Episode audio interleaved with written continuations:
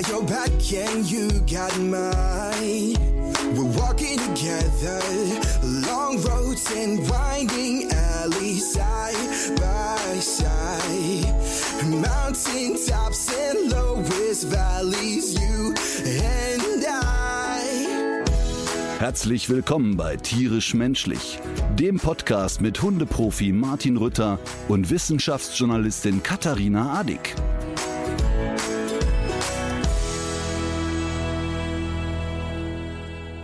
Also sag mal, ich, ich kann dich ja sehen, die Zuhörer nicht. Ich habe übrigens mehrmals jetzt äh, den Wunsch bekommen, dass wir auch äh, uns sozusagen gegenüber sitzen sollten und aufzeichnen sollten. Und da könnte man auch mal sehen, wie, wie du verwuschelt aussiehst. Da halte ich nicht viel von. Vom verwuschelt sein oder? Doch, davon schon. Aber erstens äh, von diesen ganzen Videopodcasts. Aus meiner Sicht ist das überbewertet. Und zweitens ist das ja auch schon wieder eine andere Bandbreite. Ich finde ja, das, äh, du, du brauchst ja dann auch wieder mehr Datenvolumen und so weiter, weißt du? Also mit anderen Worten, äh, du möchtest dich nicht präparieren für unsere Hörer und Hörerinnen. Auch das. Aber ich finde, also ich kann ehrlich gesagt den Wunsch ein bisschen nachvollziehen, ähm, wobei ich sagen muss, dass alle Podcasts, die ich höre und die es anbieten, ich immer nur die Tonspur höre. Aber, Nee, aber ein bisschen also- verstehen kann ich es trotzdem. Ich, ja, gut, aber ich meine, es gibt ja vieles, was man verstehen kann. Es gibt ja auch Leute, die, ähm, die fliegen die Strecke Düsseldorf-Köln, weil ihnen das lieber ist, als mit dem Regionalexpress zu fahren. Aber äh, ich sehe das auch so. Äh, alles, was früher zum Beispiel mal eine E-Mail war, ist ja heute eine Videokonferenz oder ähm, was früher ein Urlaubsfoto gewesen ist, was man mal so gemacht hat, ist ja jetzt Video. Wir haben viel zu Ja, viele Videos. Ja, das ist, Ich finde das alles super. Nein, Aber das, das kostet immer- Energie. Das muss, das ist, auf- wird ständig auf irgendwelchen Ja. Servern bereitgehalten. Diese Server müssen gekühlt werden. Die Energie, die du dafür hast, ist meistens fossile Energie. Und wie war das nochmal? Ach ja, genau richtig. Davon soll man ja eigentlich gar nichts mehr verbrauchen. Und also wenn das irgendwann mal so energieneutral möglich ist oder wenn du dafür auf dem Hamsterrad sitzt, dann ja. Da- da- Das können wir so machen. Und ich würde auch sozusagen äh, einen Ausgleich bezahlen, weil äh, über eins sind wir uns doch einig. Wenn wir uns sehen, hat das Gespräch doch eine andere Qualität, als wenn wir uns nur hören. Ja, aber ein Podcast hat total seine Berechtigung, genauso wie Radio seine Berechtigung Ja, hat. Radio gibt's aber- seit, seit über 100 Jahren, da schreibt auch keiner Ich- hin, ich kann euch nicht sehen. Und zweitens, wir du kannst, dich da auch, du kannst dich da auch nicht rauskaufen. Du kannst da keinen Ausgleich für zahlen. Es geht ja Doch. darum, dass man erstmal diesen Abdruck gar nicht entstehen lässt.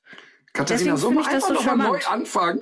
Sollen wir Nee. noch mal neu anfangen und ich sage, hallo Katharina, wie geht es dir? Du sagst, mir geht es zauberhaft, Martin, ist auch bei dir alles okay. Du kannst doch nicht schon wieder so, was ich eigentlich sagen wollte ist, es ist Ja. doch viel schöner, wenn man sich sieht, wenn man miteinander redet. Ja, das sehe ich- sehe ich genauso. Finde ich auch. Deshalb machen wir das per Video. Und deshalb kann ich auch verstehen, dass der Zuhörer oder auch die Zuhörerin Eben. gerne auch mal dein Augenrollen äh, und deinen strengen Blick mir gegenüber wahrnehmen möchte. Ja, das Witzige ist, ich habe gehört, man hört das, wenn ich mit den Augen Ja. rolle. Ja, teilweise ist es so extrem. Aber da kann ich, pass mal auf, da lege ich mal direkt los, äh, kann Ja. ich mal direkt erzählen. Äh, ich habe ja äh, den Leihwagen abgeholt, E-Mobilität. Hast du das Video gesehen? Nee. Ich habe heute, also äh, heute ist Montag, wo wir aufzeichnen. Äh, Donnerstag äh, strahlen wir hier immer aus. Sag mal, greifst du da zur Sektflasche? Was ist das? Das gute alkoholfrei. Das Wort piepen wir natürlich, weil man darf ja nicht einfach so im Podcast sagen. Ähm, äh, pass auf, ich habe heute eine Story gemacht. Emma im Kofferraum mit dem E-Auto. Und wir haben ja hier oft darüber gesprochen, dass ich ja jetzt die Photovoltaikanlage auf dem Dach habe und ich endlich auch irgendwann mal werde ich auf ein E-Auto umsteigen. Und da haben sich viele, viele, viele, viele äh, Menschen gemeldet, haben gesagt, hör mal, nimm doch mal den, nimm doch mal den. Nur eine Firma hat Nägel mit Köpfen gemacht und das ist die gute alte Firma Porsche. Die haben mich angeschrieben und gesagt, hör mal, wir haben ein richtig schönes E-Auto für dich. Und so darf ich also jetzt mal drei Wochen mit dem Porsche Taycan rumfahren. Und äh, wer mich kennt, weiß, dass ich ja gar keine Ahnung habe von Autos. Mir wurde das Auto überreicht mit den Worten, ähm, beim Beschleunigen bitte gut aufpassen, denn es könnte sein, dass durch die G-Kräfte eine Art Ohnmacht entsteht. Und Krass. dann habe ich natürlich, ja genau, ich habe natürlich gelacht, habe ich nicht für voll genommen. Mhm. Und dann habe ich festgestellt, dass ein Auto, das in 2,8 Sekunden auf 100 km/h beschleunigt, durchaus den alten Mann mal durchrüttelt. Äh, und das Ding macht Spaß, kann ich nicht in Worte fassen. Aber was ich äh, spannend finde und das äh, finde ich wirklich toll. Porsche Zentrum Niederrhein hat mir das Ding ja hingestellt. Mhm. Ähm, und die sagen, ich kann es jetzt mal drei Wochen fahren, um einfach mal ein Gefühl für E-Mobilität zu kriegen. Weil es ist ja ein Unterschied, ob du sagst, ich fahre mal eine Runde um Block, das Ding ist geil. Ja. Oder so wie ich jetzt, die nächsten Tage geht's ja dann nach Berlin, nach Leipzig, ähm, also äh, wirklich einmal quer durch Deutschland und dann bin ich gespannt, ob ich danach sage, ja, E-Mobilität kann ich mir vorstellen. Ich bin auch gespannt, wie das Auto zurückkommt. Es wird ja auch sehr viel geraucht und gebrochen in, dem, in deinem Fahrzeug. Aber ich finde, dass man an, an dir auch sehr schön diesen Rebound-Effekt ähm, erklären kann, der das eins der vielen Probleme mit dem E-Auto ist, dass es dann nicht ein kleines E-Auto ist, sondern dass es dann gleich wieder ein tonnenschweres E-Auto ist mit, ich weiß nicht, wie viel Abrieb. Und vor allem Abrieb, je krasser diese Beschleunigung ist, desto stärker ist das mm. natürlich so. Also was du jetzt auch ja. alles wieder so in die Luft bläst. Naja, ich will mal so sagen, dadurch, dass ich so schnell fahre jetzt, die Reifen berühren teilweise den Boden ja nicht mehr. Ähm, Ach so, du also, meinst, dass die Partikel direkt verbrennen? Das wäre natürlich eine geile Idee. So, pass auf. Und ich meine, wer mich ein bisschen kennt, weiß ja, dass ich aus der Phase des Rasens echt raus bin. Und das ist ja wirklich kein mhm. Witz. Ne? Ähm, das ist ja sehr gemäßigtes äh, Autofahren, was ich da mache.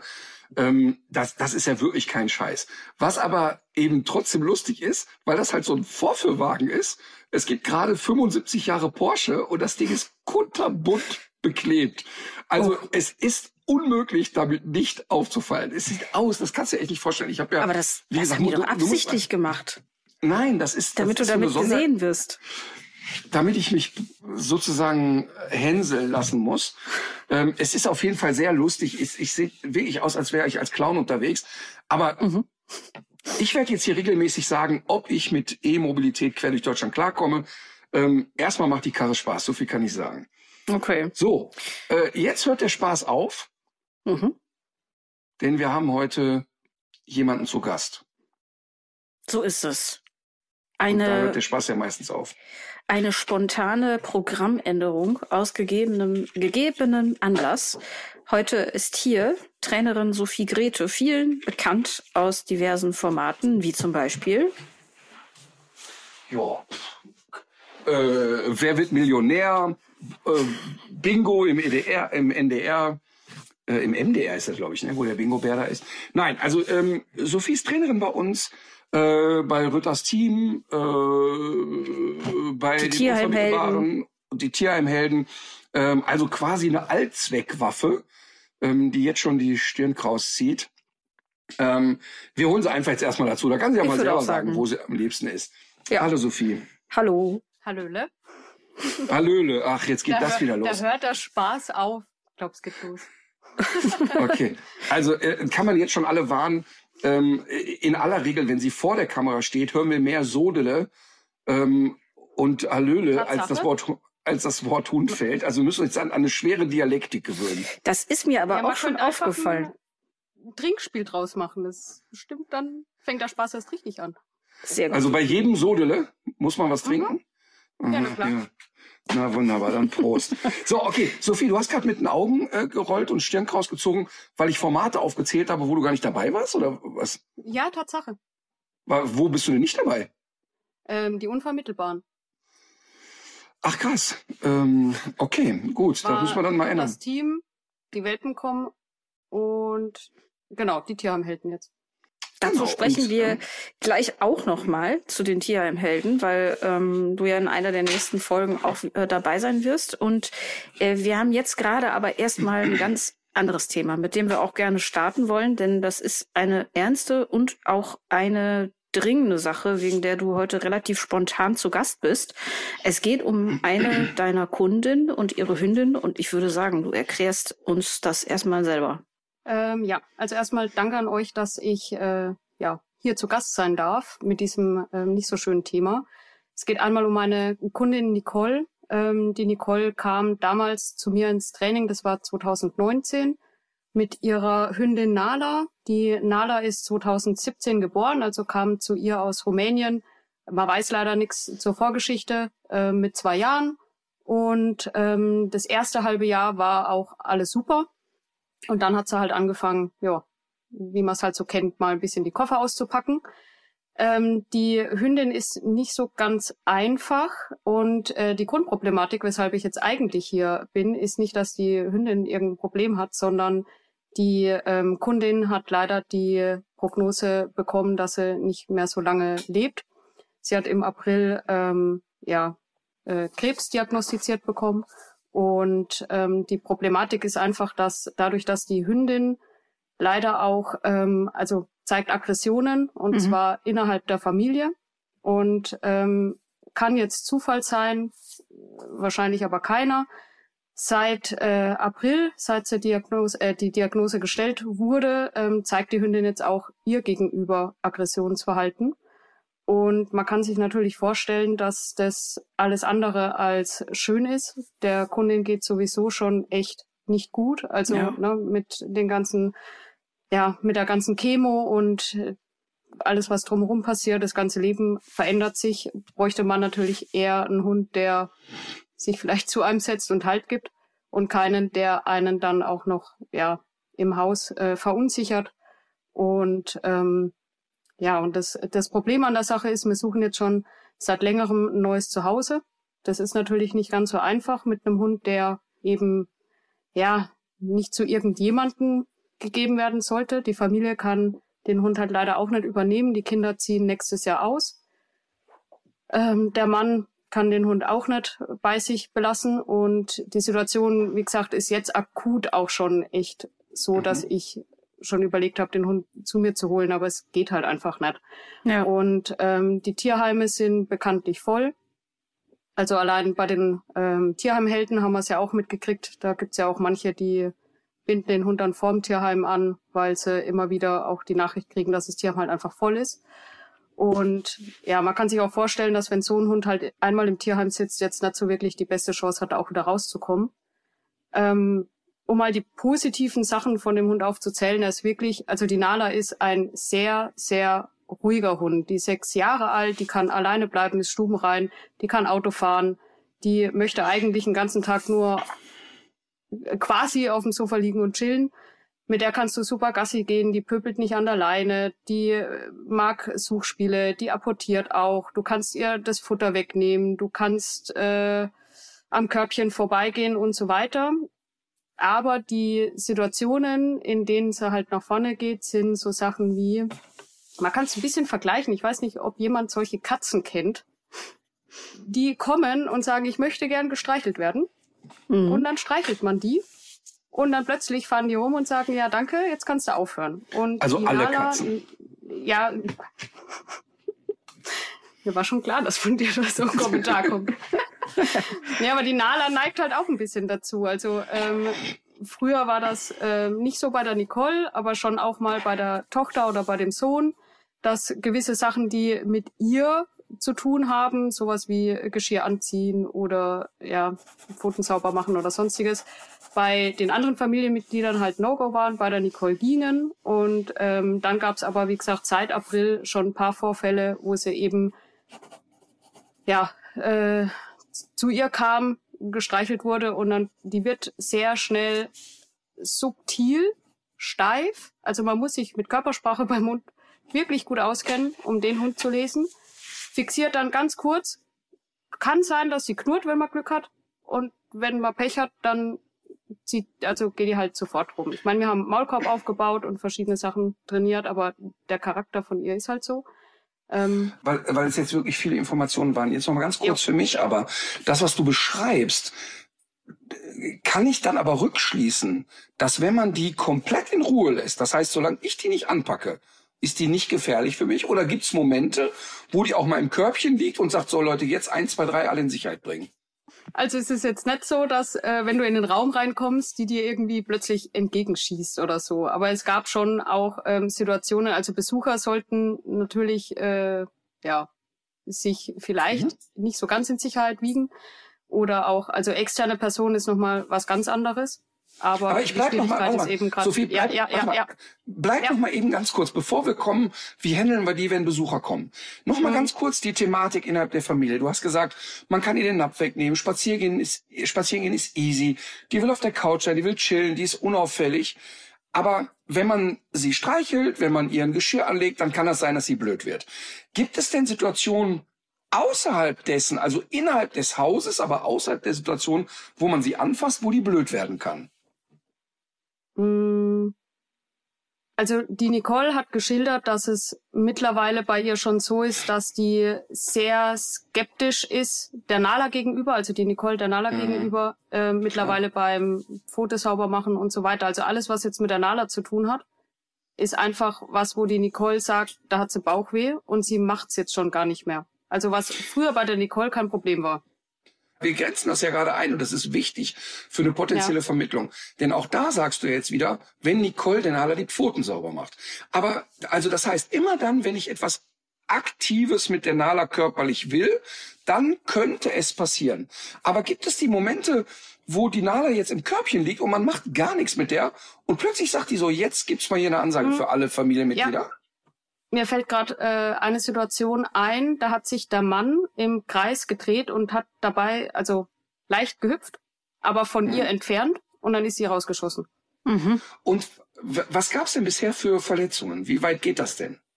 Ähm, Gott sei Dank jetzt nichts Tiefes oder so, aber ein, äh, man spürt die Zähne auf der Haut, kann schon vorkommen. Aber wir haben natürlich halt Maulkorb jetzt. Ne? Mhm. Und Maulkorb findet ihr auch okay, ist sauber aufgebaut, ja. findet die nicht dramatisch. Okay, ähm, okay, wichtiger Punkt für mich. Das heißt, wenn eine Hektik und eine Dynamik in der Wohnung entsteht, kann sein, dass sie mal dazwischen geht und sagt, Leute, so hatten wir das nicht besprochen. Ähm, aber ansonsten ist es eher so, wenn man proaktiv mit ihr irgendwas will. Ja, oder ähm, was auch jetzt äh, schon mal vorkam, ist, dass sie in der Nähe von der Nicole lag und der Mann zur Nicole wollte. Und sie dann okay. zum Beispiel knurrt. Okay, das heißt, wir haben also viele Baustellen. Das heißt, zum einen ist es, sie entscheidet, wann, wo, wie werde ich angefasst, wann aber auch eben nicht. Sie entscheidet auch, wer nähert sich wem hier im Zweifel ähm, und auch wann das passiert. Und jetzt sagst du, dass es gerade eine Steigerung gibt und äh, es eine Korrelation gibt zwischen Nicole geht's nicht gut und Nala wird immer ruppiger. Logischerweise wird Nicole immer verunsicherter absolut nachvollziehbar. Ne? Das, also ich glaube, jeder äh, kann das nachvollziehen. Ähm, das heißt, wir suchen also jetzt im Grunde nach jemandem, der sagt, ah, ich ähm, kann Hunde wirklich ein bisschen lesen. Ich bin jetzt nicht total blutiger Anfänger. Wir sind uns einig, dass es keine Kinder im Hause geben wird. Ähm, ja. wie, ko wie kommt ihr denn mit Hunden klar? Sie möchte jetzt nicht unbedingt andere Hunde in ihrer Nähe, aber es ist jetzt auch nicht so, dass sie die zerfleddern will. Also okay. am liebsten hat sie einfach, läuft sie dran vorbei und möchte nie wiedersehen. Okay, das heißt also den, auch keinen, nicht unbedingt einen Zweithund, ne? Okay, also wir suchen jemanden, der die als Einzelhund nimmt, der akzeptiert, das ist jetzt kein Kuscheltier, die will viel ihre Ruhe haben, viel ihren Freiraum. Ähm, wenn Besucher da sind, macht es Sinn, die auch mal in eine Box zu schicken und die zu begrenzen und zu sagen, hey, Besucher dürfen sich ja auch bewegen. Würdest du denn sagen, und ähm, jetzt sind wir ja beide nicht dafür bekannt, Dinge schön zu reden. Ne? Also das heißt, ich hasse ja Sendungen. Ähm, das war ja früher und ich war äh, früher echt gerne Tiere suchen ein Zuhause geguckt, aber ich konnte es irgendwann nicht mehr ertragen, wenn immer kam, ja, ja, liebt Hündinnen, in Klammern, nur Palaver mit Rüden. Ja, ist sehr bewegungsaktiv, manchmal aber jagt dich mit einer Woche, kannst dich laufen lassen. Also wir dürfen und wollen ja, aber, aber, schön aber Ich, aber auf der anderen Seite hast du natürlich schon noch eine, eine Zwischen... Ähm Phase, ne? Also die werden ja nicht aus dem Fernsehen direkt vermittelt, die müssen sich ja sowieso immer erst ans, ans Tierheim wenden, ne? Und ja. wer da nicht vernünftig aufklärt, ist ja dann. Ja, genau. Ja. Aber ich habe ja, aber ich habe ja 15 Jahre zugeguckt, wie die Hunde bei Tiere suchen ein Zuhause über Claudia Ludwig rübergeklettert sind und da wirklich Chaos in der Hütte war. Ähm, und da, da hatte aber mal die Einschätzung, die da stattgefunden haben, haben aber mal gar nichts mit Verstand zu tun gehabt. Ähm, und ich bin ja ein Fan von der Sendung. Ich finde ja toll, dass da Tierschutz proaktiv betrieben wird. Aber ja. Tierschutz ist nicht, Tierschutz ist nicht, dass man einen Hund schön redet. Die Leute sollen wissen, worauf sie sich einlassen. Und mhm. jetzt im konkreten Fall bei Nala suchen wir jemanden, der nicht ganz unbeleckt ist. Wir brauchen jetzt nicht unbedingt jemanden, ähm, der äh, ja seit 43 Jahren selber Hundetrainer ist, aber es muss schon jemand sein, dem klar ist, was er ins Haus holt, der sich darauf einlässt, Körpersprache lesen zu können, der aber auch Lust hat, mit diesem Hund zu trainieren. Und Sophie, wie würdest du es denn einschätzen, wenn er jetzt jemand käme mit Sinn und Verstand? Ähm, ist das denn lösbar oder ist es, wird es immer ein Managen sein der Situation? Ähm, meiner Einschätzung nach ist es immer ein Managen. Also Okay. die wird höchstwahrscheinlich, wenn der Mensch sehr kompetent auftritt, so wie bei der Nicole anfänglich, ähm, sich gewisse Sachen eben gefallen lassen und ich glaube in vielen Situationen eben dann nicht rumfahren.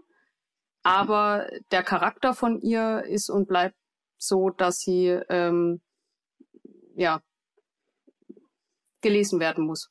Mhm. Okay, also, Also, das heißt, man muss sich im. Zweifel auch, okay, man muss sich also im Zweifel auch darauf einstellen, ähm, dass Training stattfindet, dass sie auch unter Umständen noch eine lange Zeit Maulkorb vor sich hat, den sie aber okay findet und das auch jetzt irgendwie nicht Horror findet, sondern Maulkorb auch gewöhnt ist. Man kann den Maulkorb auch an- und ausziehen, das funktioniert auch.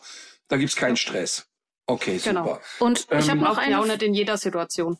Ich habe noch eine Frage, weil da, wir haben ja kurz drüber gesprochen, ähm, weil sich das bestimmt jetzt viele Leute aus der Hörerschaft fragen, ob, äh, aber körperlich habt ihr sie ja auch komplett abgecheckt. An sich ist, ist die gesund, oder? Genau, also tierärztlich haben wir sie damals schon abchecken lassen, auch also einmal Blutbild und Schilddrüse und Physio und so weiter. Die machen das jetzt auch nochmal, also die checken es jetzt nochmal durch, weil es ist natürlich jetzt schon eine Weile her. Ähm, aber so wie es aussieht, ist, also kommt da jetzt nicht viel raus. Ja, und das, was du beschreibst, hat ja auch ein doch relativ klares Muster. Ähm, und das gibt es eben auch, das muss man auch mal ganz klar sagen. Es gibt auch eben mal Charaktere, die sagen, hört mal, Freunde, äh, das ist alles prima, was ihr trainiert, aber ähm, letztlich entscheide ich auch mal nach Lust und Laune, wann, wo, wie, was. Und ähm, ich, ich sage jetzt mal gerade jetzt im Fall bei Sophie, Sophie ist ja äh, hat ja jetzt inzwischen auch eine gewisse Erfahrung und ist auch ähm, ja gerade auch bei ruppigen Hunden nicht sehr bammelig. Also das heißt, man wird ja auch zigmal geguckt haben, gibt es die Stelle, wo sie reagiert oder da und ich piek mal dort. Ähm, aber es ist ja ähm, so eher so dieses Thema, manchmal will ich halt gestreichelt werden und wenn nicht, dann übertreibe ich ein bisschen mit meinem Kommentar, dass ich es doof finde. Mhm. Ähm, also ich glaube schon, dass das zu managen ist. Ähm, wir wissen aber, dass die Suche nicht ganz einfach wird. Wer sich jetzt also dafür interessiert, kann sich äh, zum einen natürlich ähm, an Sophie Grete direkt wenden per Instagram, an mich, an tierisch menschlich und wir würden dann einen Kontakt herstellen und mal eine Begegnung äh, zulassen. Ähm, ich finde das ein wichtiges Thema. Ähm, jetzt malen wir mal das Worst-Case-Szenario auf. Und das Worst-Case-Szenario ist, wir finden niemanden, die sozusagen heranwachsenden und erwachsenen Kinder ziehen aus. Ähm, Nicoles Zeit ist endlich und der Mann ist voll berufstätig und kann das nicht leisten. Das heißt, dann würde ja der Weg gar nicht drumherum führen, dass die Nala im Tierheim landet, was die Familie und wir natürlich alle total vermeiden wollen, denn die Prognose ist ja schlecht. Also das ist ja ein typischer Hund, der dann in den Tierheimen durch ein Raster fällt. Das wird dann, dann kann ich dir jetzt schon sagen, in einem halben Jahr sagen uns Tierpfleger, nö, hier mit den beiden Tierpflegern läuft das super, mit dem nicht so. Aber hm, die Leute machen natürlich auch schnell einen Bogen darum. Also deshalb nochmal die Bitte, wenn hier jemand jetzt zuhört, der sich das zutraut und der aber natürlich auch begleitet werden wird. Ne? Also das heißt, ähm, Sophie ist ja im Großraum Würzburg tätig. Wenn aber jetzt jemand sagt, ich bin in Hamburg, in München, in Berlin, dann werden wir das trotzdem unterstützen. Und das heißt, ich werde ähm, mal zehn Einzelstunden bezahlen, egal bei welchem Trainer. Das kann auch eine andere Hundeschule sein. Ich würde mich freuen, wenn das ein Trainer aus unserem Netzwerk ist. Aber wenn jetzt sich hier jemand meldet und sagt, hör mal, ich bin da bei einer Hundeschule bei einem Trainer, dem ich echt vertraue und der nicht zu deinem Netzwerk gehört, dann würde ich auch da die zehn Trainerstunden bezahlen, ähm, weil wir ja wirklich wollen, dass das irgendwie ähm, seinen Gang geht. Ich habe noch mal eine andere Frage. Ne? Wir haben jetzt die ganze Zeit über Nala gesprochen. Mm, äh, Die Nicole, wie ist denn, also gibt's denn da eine sehr handfeste Prognose? Also kann man einschätzen, oder ist vielleicht auch eine sehr dumme Frage, ich stelle sie trotzdem, aber kann man denn so ein Zeitfenster einschätzen? Also im April diesen Jahres wurde ihr ähm, zwei Jahre vorausgesagt. Mhm. Krass, wie man sowas überhaupt sagen kann, ne? Hm. Und ich denke, also die, du hast es ja eben schon mal geschildert, ähm, ihr körperlicher Zustand ist ja jetzt schon schlecht und sie hat bestimmt, also die ganze Situation ist ja schon jetzt sicher unerträglich, vor allem wenn sie jetzt auch noch die Aggressionen gegen sich hat durch die Hündin.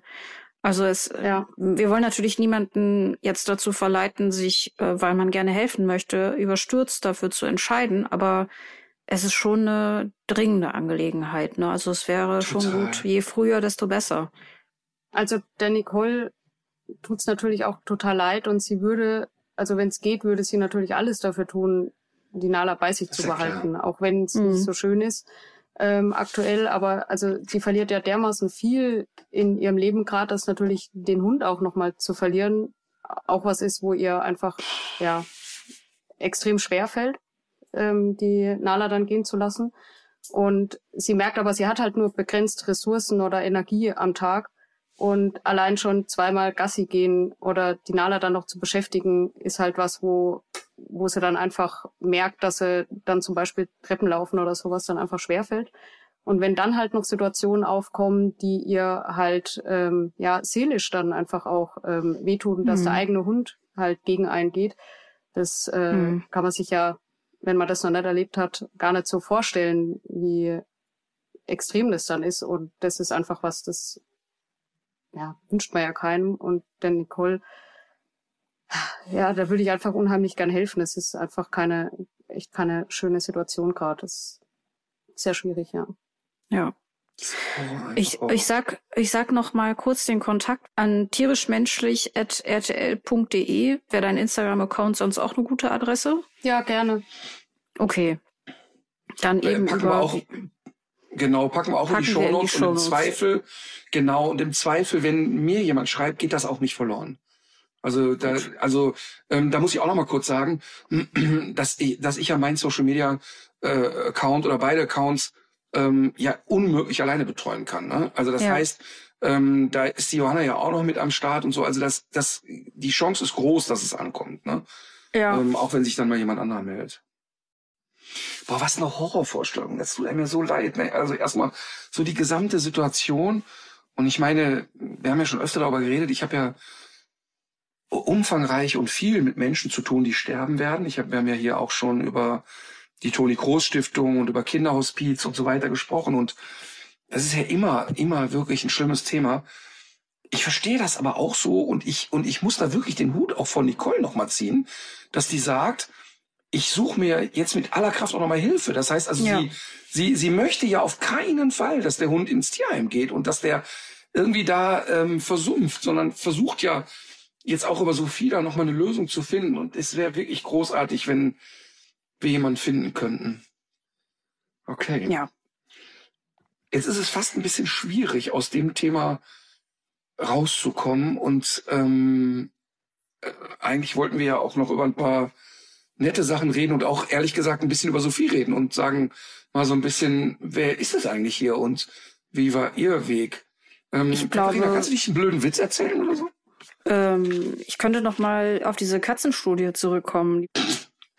Ähm, mich würde aber tatsächlich auch interessieren, ähm, Sophie, wieso eigentlich dein Werdegang gewesen ist, weil es nämlich immer sehr viele Fragen auch dazu gibt. Also es gibt eine Menge Leute, die sich zum Beispiel für die Ausbildung interessieren. Und ähm, du bist jetzt wie lange Trainerin? Ähm, die Ausbildung habe ich angefangen 2015 mhm. und seit Januar 2017 ähm, bin ich quasi mit der Hundeschule selbstständig. Und was hast du vorher eigentlich gemacht? Ich habe äh, Landschaftsarchitektur studiert Ach, cool. und das auch fertig studiert. Ja. Und dann ähm, parallel, als ich das, angefangen habe. das auch fertig studiert mit dem kleinen subtilen Hinweis. Ja, der Herr Rütter hat ja mal Sport studiert, aber natürlich nicht zu Ende gebracht. Ja, ich glaube nur das, was bei Wikipedia hinaus. steht. Bei Wikipedia stehst du als Absolvent. Eben.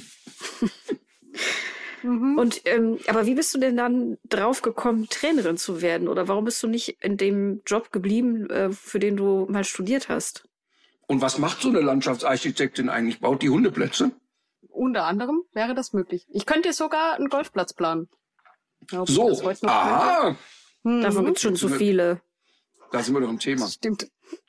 Nee, aber mal ernsthaft.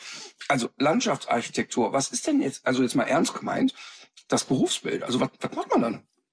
Also wenn man meine Oma fragen würde, ne, dann würde ich draußen irgendwelche Bäume zurechtstutzen, glaube ich. Aber eigentlich äh, wäre ich diejenige, die den Garten plant und dann gehen die Landschaftsbauer raus und bauen das, was ich geplant habe. Das klingt ja eigentlich ganz cool. Ja, ne? Aber jetzt, jetzt eher Privathaushalt oder sagt eine Stadt dann, äh, David, du planst einen Stadtpark oder? Naja, es kommt drauf an, wo du angestellt bist. Also ich war damals ähm, direkt nach dem Studium dann äh, hier beim Landschaftsgartenbauunternehmen und ja, da habe ich dann mehr so die normalen Gärten, Familiengärten geplant. Ach so, du hast eigentlich dann auch ganz Job schön, gearbeitet. wenn man vorbeifährt und sieht. Ja. Und als ich angefangen habe äh, zu arbeiten, habe ich gleichzeitig ähm, das Studium angefangen, das ja eigentlich nur ein Hobby nebenbei werden sollte. Mhm. Ja. Und dann habe ich angefangen, in diesem Hobby zu arbeiten abends und am Wochenende. Und dann wurde das immer mehr. Und dann habe ich bei meinem Arbeitgeber reduziert und dann irgendwann noch mehr reduziert. Und äh, ja, und irgendwann so. merkt man, das geht nicht mehr. Also du hast in dem Job gearbeitet und dann hast du aber parallel die, äh, die Trainerausbildung angefangen und das hat dann irgendwie immer mehr Raum beansprucht und so weiter. Aber wenn man noch mal äh, zwei Schritte zurückgeht, wie bist du denn überhaupt auf die Idee gekommen, diese, diese Ausbildung anzufangen? das weiß ich noch ganz genau. Ich habe damals äh, eine kurze Zeit bei meinem Papa wieder gewohnt, weil ich äh, meine Hündin dazu gekriegt habe und noch nicht wusste, wie die so tickt. Ähm, mhm. Und dann war so, dass ich mh, mm, im Zimmer saß und verschiedene Videos angeguckt habe. Und unter anderem wurde mir ein Video äh, gezeigt. Es war damals so ein Werbevideo für die Ausbildung zum Hundetrainer beim Martin Rütter. Ach so. Und so. Ich hab, ich, ja. also ich, ich kenne das Video noch in- und auswendig mit Andrea beim Regen auf der Wiese. Herrlich.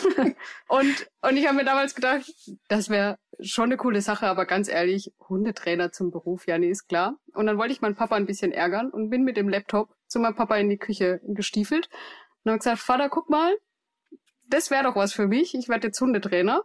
Und äh, habe ihm das so vorgespielt und wollten, wie gesagt, eigentlich nur ein bisschen ärgern. Und mein Vater kommt halt um die Ecke mit, ja, mach das doch, das ist, äh, das passt zu dir. guter Mann, sehr guter Mann. Und dann stand ich erst mal da und dann mir gedacht so, hä? Was ist jetzt los? ja, und dann hat er halt äh, so typisch so, ja, nee, aber du musst dein Studium ja jetzt nicht abbrechen, mach das zu Ende, aber überleg doch mal, das kannst du dann so nebenbei machen und so. Und ähm, ja, und dann war so der Keim, äh, der so angefangen hat, hm, Ach, witzig. Und dann ja. fängt man, dann fängt man an und hat natürlich erstmal so ein Bild davon, wie das sein wird. Und dann erlebt man die Realität. Was würdest du sagen, war dann die größte Überraschung, als du dann tatsächlich angefangen hast? Mit oder der was Ausbildung du so oder mit dem nicht Job? erwartet? Das wäre jetzt meine Frage. Mit der Ausbildung oder mit dem Job, Katharina? Ja, fangen wir mit der Ausbildung an. Was war da das? Genau, fangen wir mit der Ausbildung an. Naja, die Ausbildung war eigentlich also bei der Ausbildung fand ich ganz cool, dass man relativ ähm, viel zusammen war mit den ganzen ähm, Dozenten und mit den Mitstudenten und so. Und das, was mich am meisten ein bisschen äh, schockiert hat, ist, dass ich gemerkt habe, okay, du weißt über Hunde absolut gar nichts. Obwohl ich da vorher, also vorher ja schon eine Hündin hatte, zehn Jahre lang. Ja. Und man merkt dann wirklich, wie wenig man eigentlich wusste. Das, das war wirklich erschreckend. Ähm, und schön zugleich. Also ich meine, das ganze Wissen dann aufzusaugen war dann schon herrlich. Ja, und äh, was so den Beruf anbelangt, ist, glaube ich, mal unterschätzt es tatsächlich. Also ich habe gedacht, naja gut, ne, selbstständig machen und so weiter, klar, birgt Risiken und mein Vater war schon selbstständig und meine beiden Opas und mein Bruder und so weiter, aber halt in einem ganz anderen Beruf. Und ähm, man ist als Hundetrainer, also selbst Klar, ich habe jetzt auch ein, ein, Team mittlerweile, aber man ist als Hundetrainer ja eigentlich immer allein unterwegs. Man sitzt allein mhm. im Büro und man ist allein auf der Wiese. Und so sehr ich meine Kunden mag, ist es ja trotzdem so, die kommen, man unterrichtet und dann gehen die wieder und dann kommen die nächsten. Also es ist jetzt nicht so wie in einem normalen Beruf, dass man mit den Teamkollegen dann irgendwie zusammen ist, ständig oder ähm, ja, man sich da immer wieder sieht. Also da merke ich zum Beispiel, dass manche damit dann doch ein Problem haben und denen dann erstmal auffällt, dass man eigentlich auch wenn man ein Team hat, trotzdem halt alleine dasteht. Das mhm. muss man schon ähm, können und wollen, was bei mir Gott sei Dank der Fall ist. Also ich würde es mir jetzt nicht mehr anders wünschen. Mhm. Aber das wie viele ist Leute, vorher wie viele auch nicht so Leute seid, wie viele Leute seid ihr jetzt inzwischen bei dir in der Hundeschule? Mm, Also im Moment sind ähm, drei, die mit der Ausbildung schon fertig sind, die bei mir schon Mhm. unterrichten und drei sind gerade in der Ausbildung. Okay. Aber du hast ja gerade auch von deinen ähm, Vorfahren erzählt und als wir uns neulich äh, beim Dreh gesehen haben, äh, ich glaube, es war, um, als wir da ähm, auf dem Hundenhof gewesen sind, hast du ja erzählt, dass du jetzt in der Halle bist, in, in der dein Vater und dein Großvater ja auch schon ähm, ja so ihrem Geschäft nachgegangen sind, aber eben natürlich mit was ganz anderem. Das stimmt, ja. Also ganz ursprünglich war es ein Sägewerk und ähm, mein Papa hat dann angefangen, eher auf Hausbau umzuswitchen und mein Bruder hat es dann in der fünften Generation von meinem Vater damals übernommen.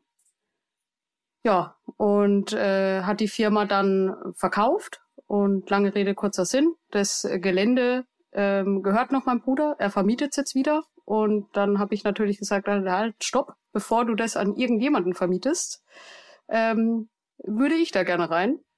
Und ich finde, also letzt habe ich mal so drüber nachgedacht, wie ich damals angefangen habe. Da stand ich im Dunkeln, also jetzt, wenn man an die Jahreszeit eben denkt, die wir gerade Mhm. haben, stand ich so um, ich sag mal, 19 bis 21 Uhr, auch teilweise noch in Würzburg in einem Park, wo ich vier Strahler mit so Autospanner an die Bäume gehängt habe, damit ich halt unterrichten kann. Ja. Und ähm, ja, und jetzt dann ab Januar eine Halle zu beziehen, fühlt sich schon ganz gut an, ehrlich gesagt. Aber es war auch ein äh, ja, langer Prozess. Und ähm, was würdest du denn sagen, was ist so das Tollste an deinem Job? Puh, das ist eine gute Frage. Ich glaube einmal die, ja, diese Flexibilität, was der Job mit sich bringt, ähm, wo man auch selber immer wieder sich äh, ja herausfordern muss oder mal wieder um die Ecke denken oder sich immer wieder auf neue Teams einlassen. Nicht jeder Kunde ist gleich, nicht jeder Hund ist gleich. Dadurch hat man natürlich immer wieder neue Konstellationen. Mhm. Ich mag das mit Menschen äh, zu arbeiten und mich ja in die Leute auch so ein bisschen reinzufühlen. Und ähm, weshalb es jetzt zum Beispiel bei einer Nicole bei mir recht, also für mich recht schwer ist. Ja. Aber das ist auch was, wo mir halt viel gibt, sage ich mal. Und ähm, ich mache zum Beispiel einmal im Jahr so ein ähm, Sommerevent, wo ich äh, meine Stammkunden einlade. Und da merke ich einfach, dass das mir einfach unheimlich, ja, soll ich sagen, mich bereichert und ich bereichere die Leute. Also wir sind schon so eine Einheit und das freut Mhm. mich einfach. Das ist nicht selbst, also nicht selbstverständlich oder ich sehe es nicht als selbstverständlich. Und der Martin schmunzelt so. Ja, ich schmunzel, weil. Schlecht, wenn ich euch dabei sehe. nee, das ist gut, weil ich schmunzel deshalb, ähm, weil äh, mir kommt das alles sehr, sehr vertraut vor, natürlich. Ne? Und, ähm, und äh, sagen wir mal so, sie hat ja auch bei Instagram äh, Post gemacht über dieses Fest. Und dann sieht man halt, und das ist das, was ich wirklich bei unseren Trainern liebe, sie hat dann ihre Leute da versammelt. Es gibt ein, ein Festchen, alle freuen sich, dass sie da sind. Und dann hält Sophia irgendwie eine Ansprache und weint dabei. Und äh, weint aber nicht dabei, weil sie sagt, ach du Scheiße, ich muss schon wieder auf der Wiese stehen, sondern weil das ja natürlich ein, auch ein ganz emotionaler Prozess ist. Und ich habe hier das ja auch schon mal erzählt, dass im Baumarkt mir irgendwie eine Frau einmal quer durch die Bude hinterher schreit, ach, Herr Rütter, Herr Rütter, und ich denke, jo, jetzt kommt wieder ein Foto. Und die sagt zu mir, ich war vor fast 20 Jahren bei Ihnen im Training, mein Hund war der Einschläferung geweiht, wir konnten nichts mehr mit dem Hund machen. Dann kam er bei Ihnen ins Training und plötzlich wurde unser Leben wieder lebenswert mit diesem Hund. Und das hat die 20 Jahre lang nicht vergessen.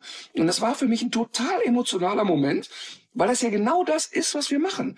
Das heißt, die Leute kommen und kriegen wieder mehr Lebensqualität zurück und der Hund ja sowieso. Aber es kommen ja Gott sei Dank inzwischen auch viele Menschen zu uns, wo es überhaupt kein Problem gibt, die einfach sagen, ich will eine gute Zeit mit meinem Hund haben, ich will Spaß haben, ich will den mehr verstehen. Ja. Und dass die Sophie dann bei einem Sommerfest emotional ist, weil ihr bewusst wird, wie gern die Leute da sitzen und was das auch wirklich für ein ganz intimer und intensiver Prozess ist mit den Menschen, finde ich total schön. Und da ist Sophie eigentlich nur ein Beispiel für all unsere Trainer. Das werden alle Trainer, die jetzt hier zuhören und auch Trainer in anderen Hundeschulen werden das jetzt nachempfinden können, mhm. dass es eben kein 9-to-5-Job ist. Und dass es natürlich auch brutal anstrengend ist. Es kommt ja nicht nur dieses Training und dieses im Regen und Kälte und immer, sondern es kommt ja auch die Selbstständigkeit. Und es ist kein Selbstläufer. Es ist nicht, du hängst dir ein Martin Rütter Schild hin und ab morgen kannst du schon mal zwei neue Autos bestellen. So läuft das nicht. Das heißt, wahnsinnig viel Arbeit, Buchhaltung hängt da hinten dran. Du musst Werbung machen, du musst dranbleiben, musst dir neue Kurse ausdenken das ist wirklich ein anstrengender und aufreibender Prozess. Und ich glaube, eben weil das so aufreibend ist, kommt dann natürlich bei so einem Sommerfest, wo du dann plötzlich reflektierst, was hast du jetzt eigentlich geschafft in den letzten sechs, sieben Jahren? Das ist total klar, dass das emotional ist. Und das finde ich eigentlich genau das Schöne. Und ich finde, genauso muss das auch sein. Ja. Ich, ich stelle mir den Schritt dann auch noch mal spannend vor, dann irgendwann vor die Kamera zu gehen also das muss ja dann für dich, war ja wahrscheinlich auch nichts, wovon du früher gedacht hast, da will ich unbedingt hin. Wie ist das für dich gewesen? Hm, wie soll ich das jetzt beschreiben? also, Am besten so, wie es äh, war. Ja, genau. Ähm, ich habe ja überhaupt nicht damit gerechnet, dass äh, ich dafür angefragt werde und habe auch kurz gezögert, das äh, zu machen, ich muss auch äh, gestehen, dass ich heute immer noch, ich schaue die Sendung, wenn ich dran bin, selbst nicht. Die schaue ich dann erst vielleicht im Nachhinein. Ich sehe mich unheimlich ungern selbst. Ich weiß nicht, vielleicht äh, kennt das noch jemand früher, als die Sprachnachrichten angefangen haben, dass man seine eigene Stimme nicht so gerne hört. Und ungefähr so ist es äh, nur noch viel schlimmer, wenn man sich selbst sieht. Ähm, ich habe jetzt auch nicht unbedingt ja den den, äh, den Wunsch gehabt, ins äh, Fernsehen zu kommen, aber es war so ein bisschen, mh, hm, wie soll ich sagen, so ein, also wenn du das nicht machst, bist du schon nicht ganz knuschbar. So eine Chance kriegt ja auch nicht jeder. Mhm. Und ähm, ich bin auch so ein bisschen Fan von, immer mal wieder aus seiner Komfortzone rauszugehen ja. und mir selbst einen Arschtritt zu geben. Ja, und dann habe ich gedacht, gut, ähm, ist was Neues, ist was Spannendes. Ich muss mehr an mir arbeiten. Es ist, sind wieder neue Aufgabengebiete, es ist mal wieder was ganz anderes. Und ähm, habe ich gesagt, okay, ich probiere das mal. Ja, und dann gab's ähm, ja ein Casting. Ähm, das weiß ich auch noch. Und ich hatte einen ähm, Kundenhund bestellt. Das war der einzige, der Untertagszeit hatte. Mhm. Und der, hat, der hatte eigentlich auch die, die Problematik, dass der pöbelt. Ähm, allerdings nicht so ganz. Erinnerst du dich auch noch daran? Martin? Ich weiß das ganz Wirklich? genau. Ich habe das, oh ich hab das Casting mal sehr vor Augen. Oh ähm, oh nein. Weil, aber vielleicht erzählst du mal, dann kann ich ja hinter mir aus, kann nee, ich mal sagen, wie wir das als Fernsehmacher betrachtet haben. Erzähl du erst mal weiter. Aber es hat auf jeden Fall, es hat großen, ich will mal sagen, es hat großen Anklang gefunden. Ja, aber hauptsächlich wegen dem Gabelstapler, glaube ich. Nee, erzähl mal in aller Ruhe. Nee, ja, okay. naja. Wir waren bei dem, wir waren bei dem Schäfer oder Schäfer und Mischling, was das war irgendwie. Ja, und äh, der sollte eigentlich an der Leine pöbeln. Das Problem war nur, dass der etwas gehemmt war, wenn, wenn ich anwesend war. Und der, der Hund, der zum Testen da war, also damit unser Hund auslöst, ja. hat an der Leine mehr gepöbelt als mein Hund, den ich trainieren sollte. Und also es war eine völlige Katastrophe. Also die Hunde haben sich nicht nach Drehbuch verhalten. Das ist natürlich naja, ganz nee, schlecht. absolut nicht. Ja, ich bin dann auch einmal gedacht, okay, das war nix, aber naja, egal. Und was war also, da mit einem Gabelstapler los? Mhm. Ja, warte, warte, warte, warte. Lass uns mal einmal kurz bei dem Hund bleiben. Und vielleicht kann man mal so ein bisschen, wenn die Sophie sagt, ein Casting, ne? Ähm, wenn wir, ich habe ja früher, als ich äh, Hundeprofi gemacht habe, ähm, war es ja immer schon so, dass die Trainer hinter der Kamera die Fälle begleitet haben. Weil es ja unmöglich ist, dass ich jetzt in ganz Deutschland alle Fälle alleine betreuen kann. Mhm. Und ich habe da nie ein Geheimnis draus gemacht. Ich habe das immer auf der Tour erzählt, bei Seminaren, wo ich gehe und stehe, habe ich das erzählt. Aber der Sender hat früher immer gesagt, ja Leute, wenn wir aber da vier Trainer vor die Kamera holen, das verschwimmt irgendwie. Die Leute haben jetzt einmal sich an den Ritter gewöhnt und dann ist er irgendwie der Zugpferd und das ist irgendwie doof. Und dann habe ich aber immer gequengelt und gesagt, lass uns doch mal die Trainer vor die Kamera holen. Und dann hatte ich zwei, drei so Fälle, wo die Andrea Beusmann, die schon über 20 Jahre bei mir ist und bei uns so die Ausbildung äh, der Trainer hauptverantwortlich leitet, ähm, und die ist eine Expertin zum Thema Jagdhunde. Und ähm, dann habe ich die zwei, drei Mal mit vor die Kamera gezerrt und dem Sender gesagt, ey, tut mir leid, da brauche ich jetzt mal kompetente Hilfe. Und ähm, dann haben wir die, die Andrea davor geholt und dann kam das bei den Leuten aber gut an, weil wir gut miteinander harmoniert haben. Die hat das auf eine ganz andere Art und Weise gemacht als ich und ich habe im Hintergrund flapsige Kommentare gemacht. Und dann kann man an dem Quotenverlauf ja so minütlich oder sekündlich sehen, wer schaltet ab, wer schaltet zu. Und siehe da, es hat einfach niemand abgeschaltet, als Andrea im Bild war. Und dann haben wir das immer wieder mal als Tool gemacht und es funktionierte halbwegs. Und dann haben wir gesagt, ey Leute, guck mal ganz ehrlich, wir sind ein Team, lass uns das probieren. Und weil ich jetzt ja schon, weiß ich nicht, gefühlt 100 Jahre bei dem Sender bin, hat Vox dann irgendwann gesagt, komm, die alte Quengelese, wir machen das jetzt mal. Und für uns als Netzwerk, als Dogs-Netzwerk, als Martin Rütter Hundeschulen, war das ein ganz wichtiger Move, weil wir natürlich nach draußen kommunizieren wollten. Schau mal, das ist nicht immer nur der Rütter und die Trainer sind gut und die können was. So, und mhm. jetzt fangen wir an und sagen, alles klar, drei, vier Trainer holen wir dazu und jetzt geht's los. Wen nimmst du denn dann da? Und da spielen viele Faktoren eine Rolle. Zum einen, ähm, entstehen ja auch so Befindlichkeiten innerhalb eines Netzwerkes. Das heißt, da sind 100 Partner da draußen mit 300 Trainern und natürlich hat jeder für sich den Anspruch zu sagen, pass mal auf, ich habe hier die breitesten Schultern und ja. wenn einer, dann ich. So, und jetzt geht's los. Wie bewerten wir das? Dann gehen wir erstmal daran und sagen, wer kann das fachlich? Und dann hast du eine sehr lange Liste, wer kann das fachlich? Ja, hm, okay. Wer, wem trauen wir denn zu, dass der auch vor der Kamera dann so bleibt, wie er ist, weil wir können es nicht gebrauchen, dass jemand vor der Kamera nicht authentisch ist, Angst mhm. hat, was zu sagen oder ein bisschen zu schüchtern wird, aber vielleicht auch nicht direkt drüber ist und sagt, ich mache jetzt hier einen Clown. Und dann haben wir irgendwann, hatten wir so acht, neun Leute, wo wir uns erstmal sicher waren, das könnte funktionieren. Und dann haben wir mit allen sogenannte Casting-Männer gemacht und dann haben wir gesagt, pass auf, wir zeigen dem Sender, weil letztlich entscheidet das der Sender natürlich gravierend mit. Also der wird stellen ein paar Trainer vor und dann wird ein Sender sagen, ey, guck mal, wir brauchen vielleicht eine aus Ostdeutschland, eine Mensch mit so einem bayerischen Akzent, einen Mann hätten wir gerne und vielleicht noch einen Typen, der Ecken und Kanten hat oder, oder, oder. Das heißt, ein Fernsehmacher guckt ja da erstmal anders drauf als wir Hundetrainer. So, und dann haben wir halt alle irgendwie vorgestellt.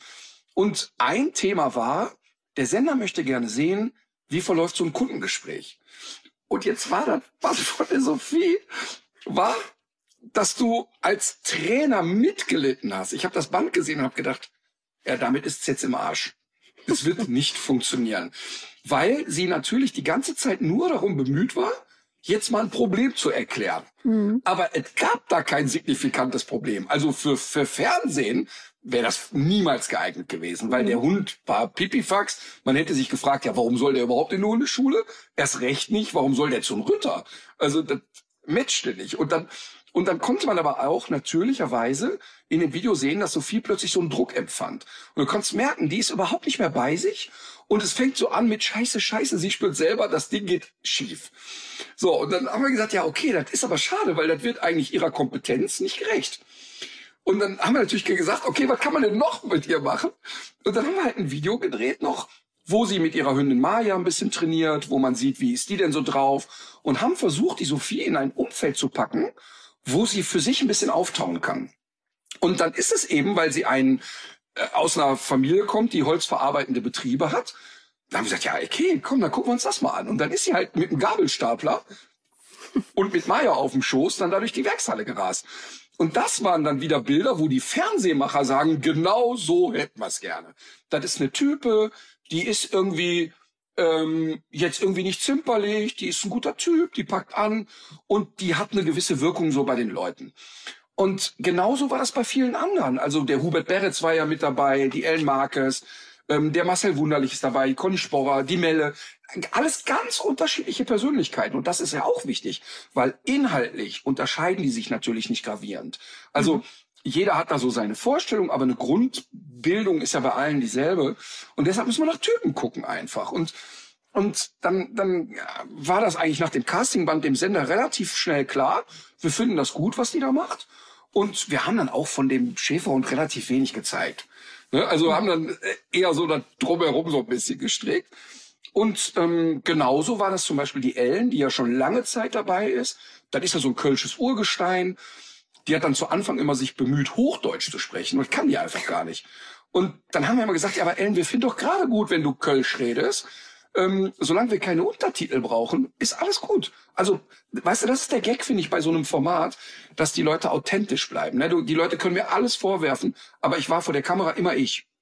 Und das wollen wir auch bei den Trainern hinkriegen. Und ähm, ich bin dann eigentlich ziemlich ehrfürchtig sogar, weil eigentlich alle Trainer, die wir vor die Kamera gestellt haben bisher, haben es tausendmal besser gemacht als ich in der Anfangszeit. Also wenn ich die ersten Folgen meiner Sendungen sehe, ey, das ist Katastrophe. Ich hätte zum Beispiel die ersten Staffeln von Couch für alle Fälle, wäre ich nicht in der Lage gewesen, in die Kamera zu moderieren. Also die, meine ersten fünf Jahre im Fernsehen gab es nicht eine Moderation in die Kamera. Und das, das müssten ja jetzt Moment. alle schon. Das ich finde auch. Das, ja. da steht keiner. Ja, Wen guckt man da an? Ja, genau. Und das, und das machen die aber alle inzwischen. Ähm, auch jetzt, die Melle ist ja ganz eher so ein bisschen extrovertierter Typ. Und die hat dann eben eine besondere Art. Und der Marcel eben auch mit seiner Art. Und, und ähm, jeder auf seine Art ganz besonders. Und ähm, bei mir ist das dann immer so, ich sitze dann da ähm, in der Greenbox und bin immer ich platze dann vor Stolz, muss ich wirklich sagen. Wir haben vor vielen Jahren mal ein Symposium gemacht, wo wir drei Tage, wo Trainer von uns Vorträge gehalten haben. Da habe ich wirklich hinten in der letzten Reihe gesetzt, gesessen und musste mehrmals rausgehen, weil ich so gerührt war. Ich hatte, das war so ein Gemisch aus, ich war dann selber total stolz, dass wir so ja. ein Netzwerk gebaut haben und habe gedacht, ey krass, was wir jetzt geschafft haben. Und dann war ich aber auch so stolz auf die Trainer, weil das ja natürlich eh eine besondere Situation ist. Die müssen einen Vortrag halten vor 300, 400 Leuten und dann sitzt noch der doofe Ritter hinten. Mhm. Weißt du? Und tippt sich der da im Handy Notizen. Ja, genau, tippt sich im Handy noch Notizen ein und wer weiß, wie der das jetzt findet und so. Mhm. Also das haben die so toll gemacht und so ist das auch bei den Sendungen. Also ich bin da eher ehrfürchtig und beeindruckt. Schön. Ähm, ich habe das ja jetzt auch schon ein, zwei Mal erlebt. Ähm, ich, äh, wir haben jetzt ja noch nicht so viel miteinander gedreht, Sophie, aber ich habe immer den Eindruck, also wenn man mit so einem Kamerateam irgendwo hinkommt, wo Leute jetzt mit Fernsehen noch nicht so viel zu tun haben, halten die einen erstmal für bescheuert und danach eigentlich auch, vielleicht sogar noch mehr, weil man ja auch so dumme Sachen immer will. Also man will, dass, äh, dass man ohne Grund irgendwo langläuft oder dass man Sachen nochmal anfasst, die man doch gerade schon verschoben hat. Äh, und das sind ja nur, das ist ja nur die Spitze des Eisbergs. Also, wie war das denn? Das, das war, ist ja eigentlich auch nochmal wieder eine ganz neue Art zu arbeiten.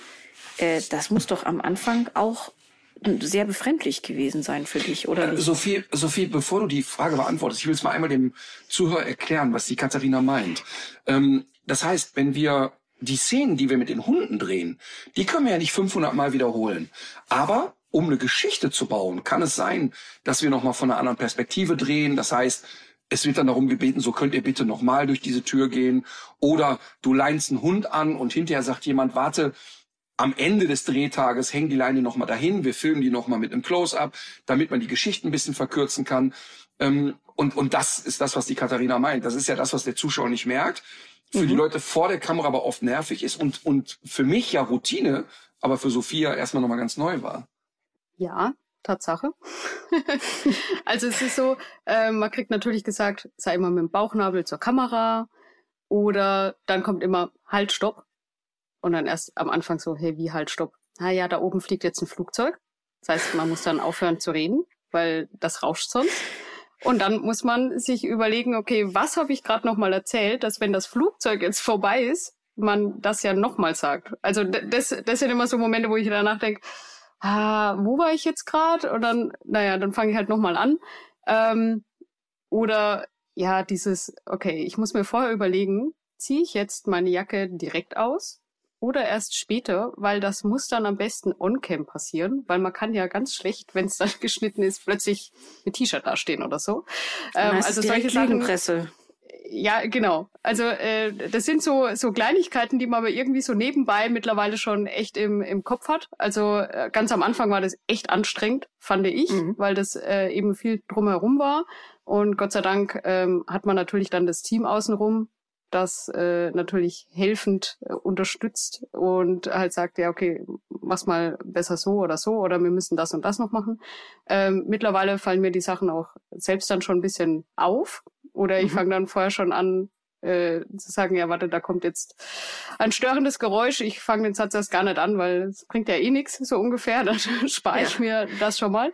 Aber ähm, ja, es was ich ein bisschen schwer fand tatsächlich, und das werden wahrscheinlich alle Trainer nachempfinden können, ist, äh, man möchte dem Kunden so viel wie möglich erzählen und erklären, damit die alle Hintergründe verstehen, was natürlich mhm. im TV-Format echt schwer ist. Das heißt, ich muss mhm. das sehr verkürzt machen und ähm, ich treffe mich mit den Leuten ja im Hintergrund auch nochmal zum Training und äh, bin mit denen ja sehr eng im Kontakt.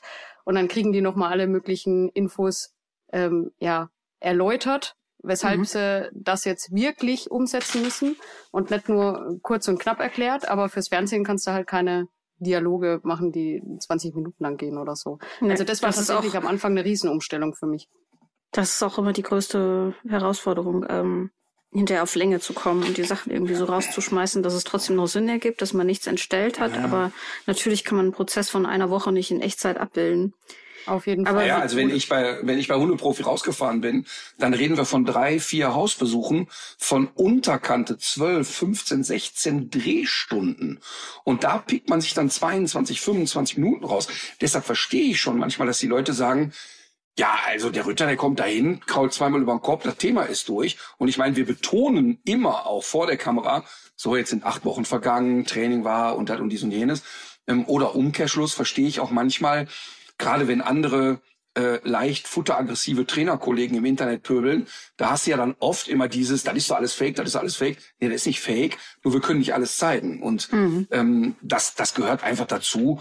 Ähm, aber ich glaube, dass uns das jetzt wirklich in den letzten 20 Jahren gut gelungen ist, dass eine große Transparenz und eine große ja, Ehrlichkeit auch da ist. Das muss man auch klar sagen. Das heißt, wir haben ja auch immer wieder Fälle gezeigt, wo wir ähm, noch absolut an der Grenze sind und wo wir sagen, ey, da ist aber echt noch viel Luft nach oben.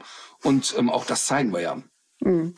Ja, also was, was man natürlich, also was ich zum Beispiel äh, wirklich noch ähm, sagen kann, ist, dass viele Sachen ja zum Beispiel doppelt und dreifach vorkommen. Und die können aber ja auch nicht jedes Mal Deckentraining ausstrahlen. Das würden die mhm. Zuschauer mhm. ja dann auch ein bisschen langweilig finden. Also packst du solche Sachen, die bei jedem Hund irgendwo trainiert, also bei jedem Hund irgendwo gemacht wird, trainiert wird, ähm, halt in den Hintergrund. Also die ganzen Grundstrukturen und Hausregeln und so weiter. Und ähm, versuchst halt dann das Training noch mehr zu zeigen, was vielleicht für den Fall jetzt eher ein Ticken individueller ist. Also ähm, damit es eben natürlich auch ja ein bisschen gezeigt wird, dass das schon vielfältig ist, aber im Hintergrund passieren natürlich noch ganz viele Sachen, die bei vielen ähnlich sind. Also die also wirklich die ganzen Alltagsstrukturen und so weiter, da müssen die die Leute ja trotzdem noch mal ranklotzen. Hm. Wie hat denn eigentlich dein äh, dein Umfeld darauf reagiert, als du dann auch ins Fernsehen gegangen bist? Also meine Oma ist ja mächtig stolz. das ist das Wichtigste. Das ist auch immer so. süß. Also ich, ich, ich freue mich tatsächlich am meisten süß. auf die WhatsApp. Meine Oma hat WhatsApp. Von meiner Oma, wenn sie schreibt, das hast du wieder gut gemacht. Das finde ich wirklich, das ist so das Feedback, das mir äh, am wichtigsten ist. Beim Rest Ganz ist süß. so. Ja. Ja. Jetzt, Jetzt wo Aber dabei der Papa, ja. jetzt wo der Papa gesagt hat, ähm, ja mach das doch als Trainer, wie, wie findet der das denn so? Ich meine, im Nachhinein war er ja Zünglein an der Waage und jetzt mal Fernsehen weg. Der sieht ja, hey, meine Tochter hat da wirklich lange Wochen, also die Arbeitsstunden sind ja deutlich mehr als bei Menschen, die einen 9-to-5-Job haben. Ähm, aber trotzdem stellt sich ja bei dir ein wirtschaftlicher Erfolg ein. Ähm, also ich äh, äh plaudere, glaube ich, nicht so sehr aus dem Nähkästchen, dass du wahrscheinlich heute mehr verdienen wirst als zu der Zeit, als du als Landschaftsarchitektin gearbeitet hast. Ähm, sie, sie nickt, kann ich an den Hörer äh, weitergeben. Und, und ich sie trägt, ähm, sie hat eigentlich im Grunde die ganze ähm, Kauleiste voller Goldzähne. Sie trägt Prada, sie ja. trägt Prada, fährt Ferrari, so wie sich das gehört. Ja, Nein, aber, aber ich sag mal, aber Papa, genau, aber Papa muss da auch wahrscheinlich für sich sagen, viel richtig gemacht so, ne? Ja, das stimmt. Also ähm, er ist auch mächtig stolz, kann man glaube ich sagen. Und die ganze Entwicklung ähm, verfolgt er ja und findet er gut. Und ich glaube, was mir jetzt besonders freut, ist, dass ich wieder in die Halle komme. mhm. Ach, ähm, schön. Mhm. In der ich schon als Kind rumgestiefelt bin und die somit dann äh, auch in der Familie bleibt. Ich glaube, das macht ihn auch ganz glücklich. Total schön. Das ist ja wirklich ein ganz, ganz schönes Gefühl, so, ne? Das finde ich ja toll. Ach, da kriege ich Wehmut, weil keins meiner Kinder sich auch nur eine Sekunde für Hundetraining interessiert.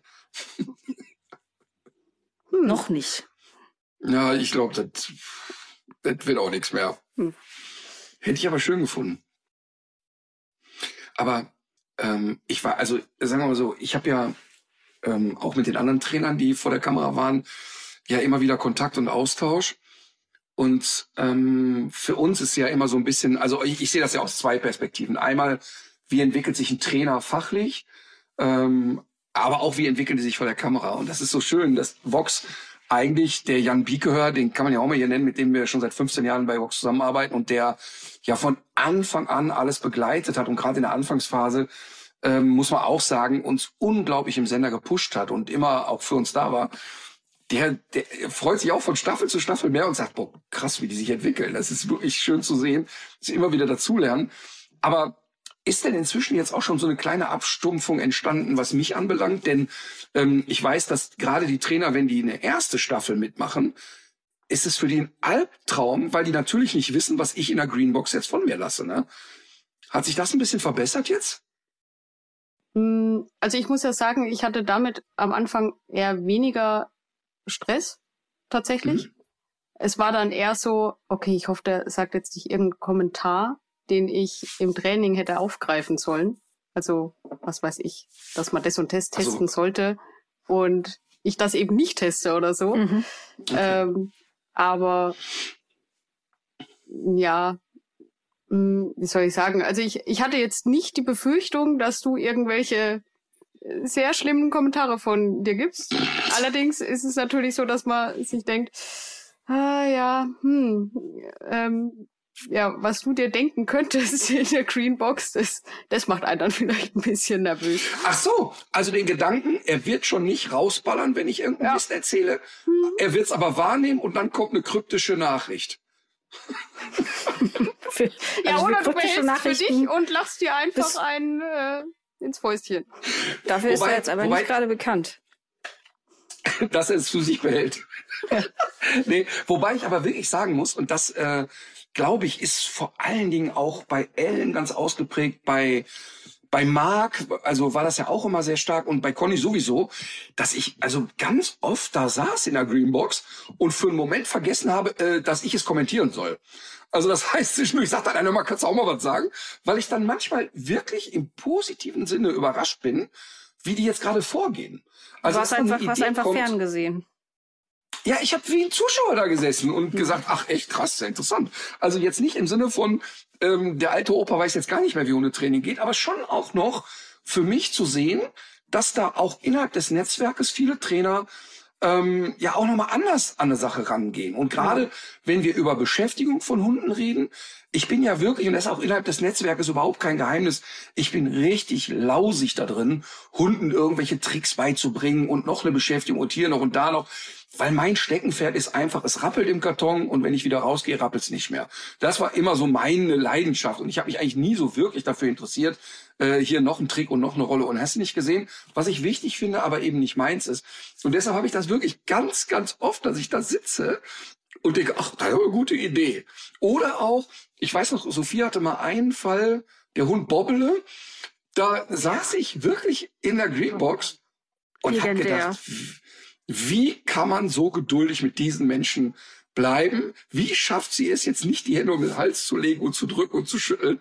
Ähm, und da muss ich so lachen über mich selber. Ja, Impulskontrolle, aber ich muss über mich selber lachen, weil ich ja weiß, dass wenn du bei dem Hausbesuch bist, hast du ja einen ganz anderen Zugang zu den Leuten und natürlich tackerst du die nicht an die Wand und natürlich hilfst du denen und natürlich bleibst du geduldig, aber als Zuschauer, und der war ich in dem Moment, dachte ich, Alter, wie hält die das aus? Wahnsinn. Es war schon ein bisschen anstrengend. Total. Ich, ich weiß, das ist so ein bisschen dreist, aber ich würde jetzt ganz gerne die Gelegenheit nutzen, weil ihr da beide gerade sitzt. Ich habe ja in einer der letzten Folgen schon erzählt, ähm, Alma wird so auf ihre alten Tage so ein bisschen kribitzig und ich habe jetzt mit dem Maulkorb-Training angefangen und das läuft auch ganz gut. Wir spielen viel mit dem Maulkorb, der wird auch schon mal so auf die Schnauze gesetzt und es gibt was Leckeres dadurch. Alles kein Problem soweit, aber es gibt diesen einen Moment, den ich, also wo ich schon merke, jetzt, das ist eigentlich so eine Stufe, von der weiß ich nicht, wie ich die noch kleiner machen kann, wenn hinten die Befestigung vom Maulkorb zugeht. Und ich bin jetzt einfach mal so dreist, weil ich weiß, dass das auch viele andere Leute beschäftigt, die gerade so Maulkorbtraining machen. Wie macht man denn diesen entscheidenden Schritt, dass der Maulkorb auch einfach mal zubleiben muss und, und dranbleiben muss? Verlinken wir aber trotzdem hier auch nochmal ähm, das Thema Maulkorb, haben wir ja schon mal gemacht. Machen ja. wir aber nochmal, ja? Okay. Ja, gehen wir doch an die Expertin weiter. Äh, da wäre jetzt meine Frage zuerst, ob die Alma schon im ähm, Maulkorb länger bleiben kann, wenn die Belohnung nicht vorne dran ist. Also das wäre jetzt so hm. die, der erste Zwischenschritt, dass, dass ich sage, ich heb den Maulkorb hin, der Hund geht mhm. rein, ich belohne den. Und auch wenn mhm. ich die Belohnung jetzt wegstecke, damit ich eine Hand frei habe, um den hinten ja. zu machen, dass sie drinne bleibt, dass sie das gut Ach, findet. wie so ein, ah, okay. Hm, wie so ein, wie so ein Bleib, ja, dann. Ja, ich will noch mal ganz kurz sagen, wir hatten in der letzten Folge das ja auch erklärt, dass ein ganz wichtiger, oder in einer der letzten Folgen, ein ganz wichtiger Schritt ist, dass immer der Hund zum Maulkorb kommt und nicht umgekehrt. Mhm, genau. Das ist also nie der Fall. Da steht ein Hund, ich stülpe über, fertig. Das kann ich machen ja. als Tierarzt oder wenn es eine Notfallsituation ist. Ich habe keine Zeit, aber mit dem eigenen Hund, wenn ich das aufbaue, ist immer die Marschroute dem Hund eine Motivation zu verschaffen, steck die Nase in den Maulkorb, ist richtig geil für dich. Ja. Und das hat Katharina ja auch gut hinbekommen bisher. Ja, ne? ja. Und dann genau, sie macht das da von selber. Wichtig, ja. Genau, mhm. dass der Hund nicht nur freiwillig reingeht, sondern ich würde dem von Anfang an schon beibringen, pass auf, du gehst rein und ich nehme ihn wieder weg. Also ich so, warte nicht drauf, ja. also ich belohne nee, den Hund ich. und er nimmt mhm. den Kopf dann wieder raus sondern ja, ja, genau. ich belohne so lange, bis ich die Belohnung und den Maulkorb gleichzeitig wegnehme, dass der Hund eher mhm. da sitzt und sagt, oh bitte komm mit dem nochmal, ich würde gerne drin bleiben. Und dann wäre der nächste Schritt zu sagen, macht man zum Beispiel am besten mit einer Tube, weil die Hunde da schon schlecken können. Ich habe mhm. die Tube vor dem Maulkorb, der Hund geht freiwillig rein, der ist drinne, der schlägt, schlägt, schlägt. Ich nehme die Tube ganz kurz in meine Richtung, also vom Maulkorb weg, und gleich mhm. wieder hin. Das heißt, er bleibt mal eins, zwei Sekunden drin, ohne dass die Tube vorne dran ist. Und dann gehe ich aber so schnell wieder hin, dass er noch nicht aus dem Maulkorb draußen ist. Und den ganzen Prozess, den übe ich so fleißig und nehme die Tube immer weiter weg, beziehungsweise immer länger weg, dass ich die mir quasi in die hintere Hosentasche packen könnte und der Hund drinne bleibt. Und wenn ich mal so weit bin, nehme ich zum Beispiel den Riemen, der rechts rumbaumelt, und heb den einfach nur mal hoch. Also noch gar nicht ja. in der Nacken oder so. Wenn ich einen sensiblen ja. Hund habe, dann reicht es schon, dass ich da einfach nur was in der Hand habe und rumfummel. Und dann nehme ich wieder die Tube, belohne den Hund und nehme den Maulkorb und die Tube wieder weg. Und dann fange ich langsam an, die, eben dieses Band irgendwann Richtung Nacken und irgendwann über den Nacken. Dann ziehe ich mal auf der anderen Seite leicht dran, dass er den Druck auf den Nacken spürt. Und irgendwann ist eben der Schritt, ich habe die Tube in meine hintere Hosentasche gepackt, ich kann äh, einmal kurz zumachen, ich belohne den Hund, ich mache wieder auf, nehme den Maulkorb wieder weg. Und das eben dann Step by Step immer weiter ausbauen. Mhm. Ich glaube, ich glaube, Katharina, dass der, der entscheidende Punkt jetzt für dich erstmal war, zu sagen, der einmal beizubringen, dass sie länger in dem Maulkorb bleibt. Ja, auf jeden auch Fall. Ohne, auch ohne, dass die Tube direkt vor der Nase ist. Genau. Ja. Mhm. Gut. Das war schon mal ein Tipp. Dankeschön schon ja. mal dafür. Und im Zweifel ruhig einfach Gewalt anwenden.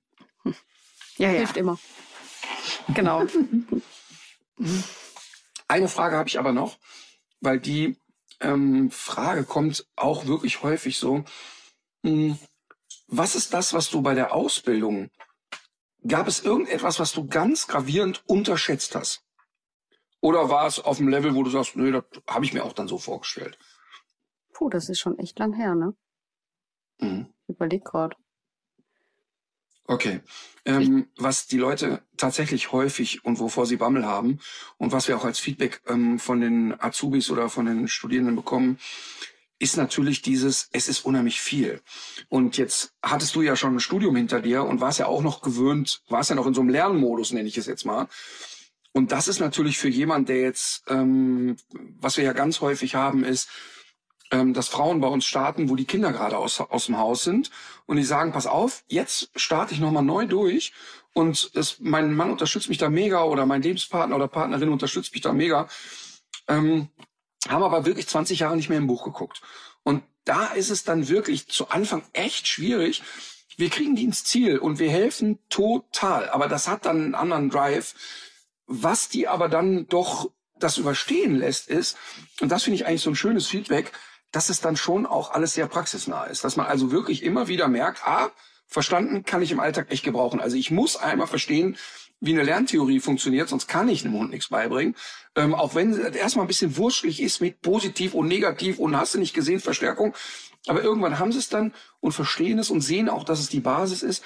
Also das ist oft das Feedback, was ich bekomme, dass die Leute sagen, puh, ich habe es mir einfacher vorgestellt, also weniger aufwendig. Mhm. Und dann kommt oft die Frage, ja, wir lieben das alles, was wir machen, aber wenn wir jetzt mal ganz ehrlich sind, was ist denn so das, wo du sagst, boah, das ist wirklich nervig oder anstrengend oder das ist etwas, ja, das hätte ich auch gerne anders.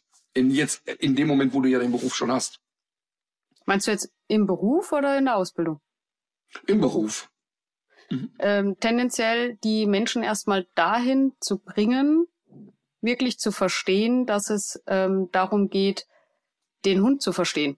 Weil manche Leute kommen ja mit der Thematik, der Hund macht das und das, also ich habe das und das Problem mit dem Hund. Und dann muss man denen erstmal verständlich machen, okay, der Hund hat das und das Problem mit dir. Und du musst das und das ändern, damit äh, du das Problem angehen kannst. Also dass die Leute wirklich erstmal verstehen, dass sie was ändern müssen und ähm, ich jetzt nicht mhm. beim Hund irgendwie grob ja, Hand auflegen da natürlich auch nicht hilft oder so, sondern sie halt wirklich mhm. dran arbeiten müssen. Und da gibt's schon, ähm, ich sag mal, 30 Prozent, die dann halt ab einer gewissen Zeit dann halt abbrechen und sagen, ach, so schlimm ist das Problem dann doch nicht. Dann äh, lass mal das halt einfach. Und dann mhm. hast du mhm. aber den Rest, der dann wirklich auch mit dem Hund dann so ein richtiges Team wird und die dann halt dann auch das Feedback geben. Ich habe gar nicht gewusst, dass man in der Beziehung einfach noch so wachsen kann, wenn man den Hund erstmal richtig verstanden hat. Und das ist eigentlich echt schön und bereichernd. Hattest du bei den Leuten äh, ein Akzeptanzproblem, weil du ja doch sehr jung, wie alt warst du, als du die Ausbildung angefangen hast? Mm, einen Moment, als ich angefangen habe, 23. Okay, und das heißt also mit 25 dann selbstständig auf der Wiese, gab es ein Akzeptanzproblem im Sinne von, ja, die ist aber noch sehr jung, dann ist es noch eine Frau. Ähm, also hast du das gespürt oder gab's das? Ähm, nee, gar nicht. Das Einzige, was ich, ich glaube, dreimal gehört habe, war, wow, krass, du bist ja ganz schön klein. Fand ich dann immer sehr witzig, weil ich mir gedacht habe, was ist das für ein Kommentar? Aber äh, das hat dann an meinem, äh, an meinem Training ja nichts ausgemacht. Ne? Also ähm, ja. War echt lustig. Ich glaube, das ist der, ist der Hauptgrund, warum Katharina dich eingeladen hat. Sie wollte einmal nicht die Kleinste sein im Podcast. Ja, so ist ähm, es. Nee, ich frage das deshalb, weil ich habe da, ich habe das ja ganz krass erlebt. Als ich angefangen habe, war ich ja noch jünger, war 22, 23, und da habe ich das, da, da gab es ja auch noch nicht so Hundeschulen, wie wir das jetzt kennen.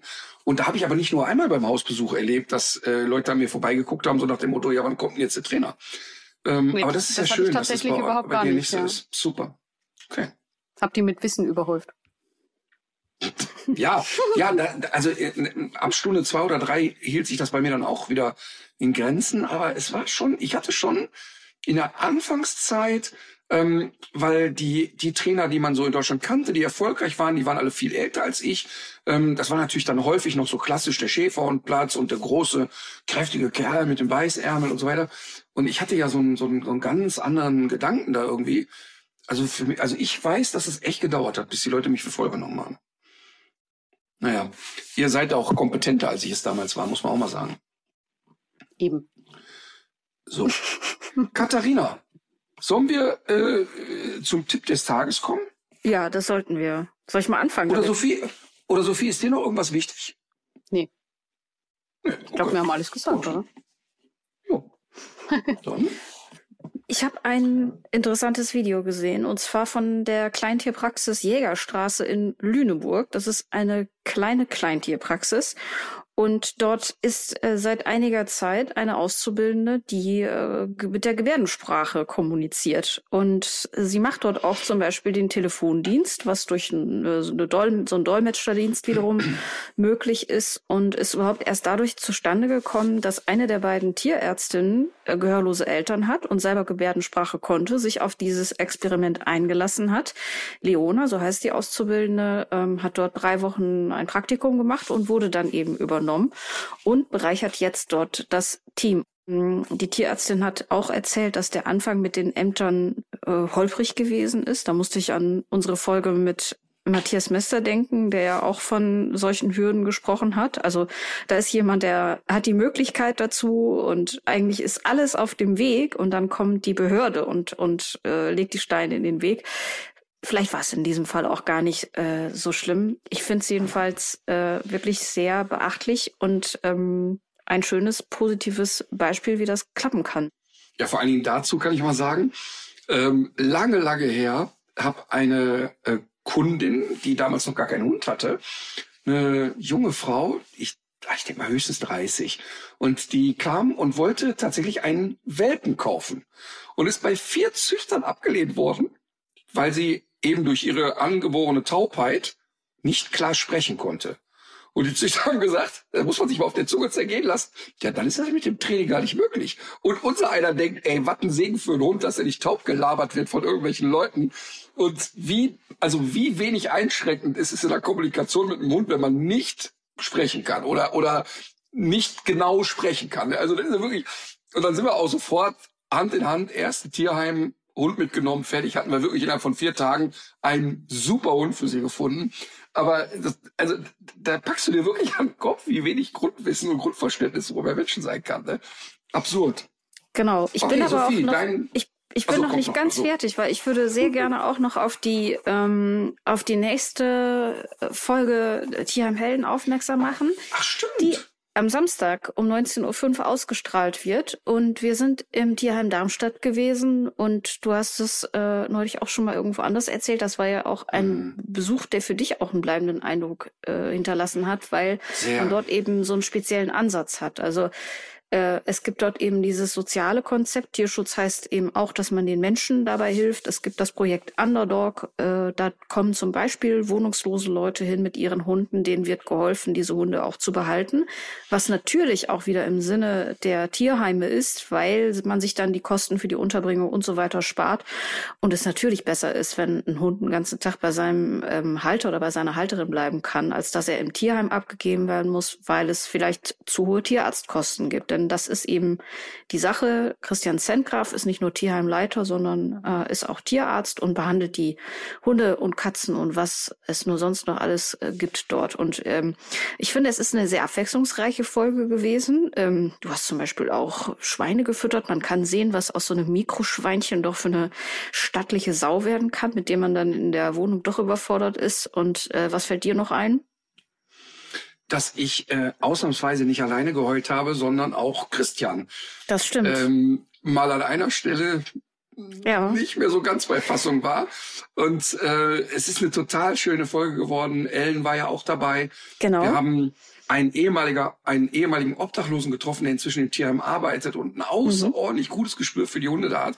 Ist eine super schöne Folge geworden. Wir haben übrigens bisher so viel positives Feedback bekommen und auch von Tierschutzvereinen, die gar nicht dabei sind, die uns schreiben und sagen, wir finden es so geil, dass ihr bei den Tierheimhelden die Leute mal nach vorne holt, die die ganze Scheiße da auslöffeln müssen, die politisch da äh, verzapft wird. Also dass wirklich äh, der Beruf so schlecht bezahlt ist, dass es einfach überfüllte Tierheime gibt, dass äh, es ja wirklich eine absurde äh, Situation ist, dass die äh, Tierheime so allein gelassen werden von mhm. den Kommunen und so weiter.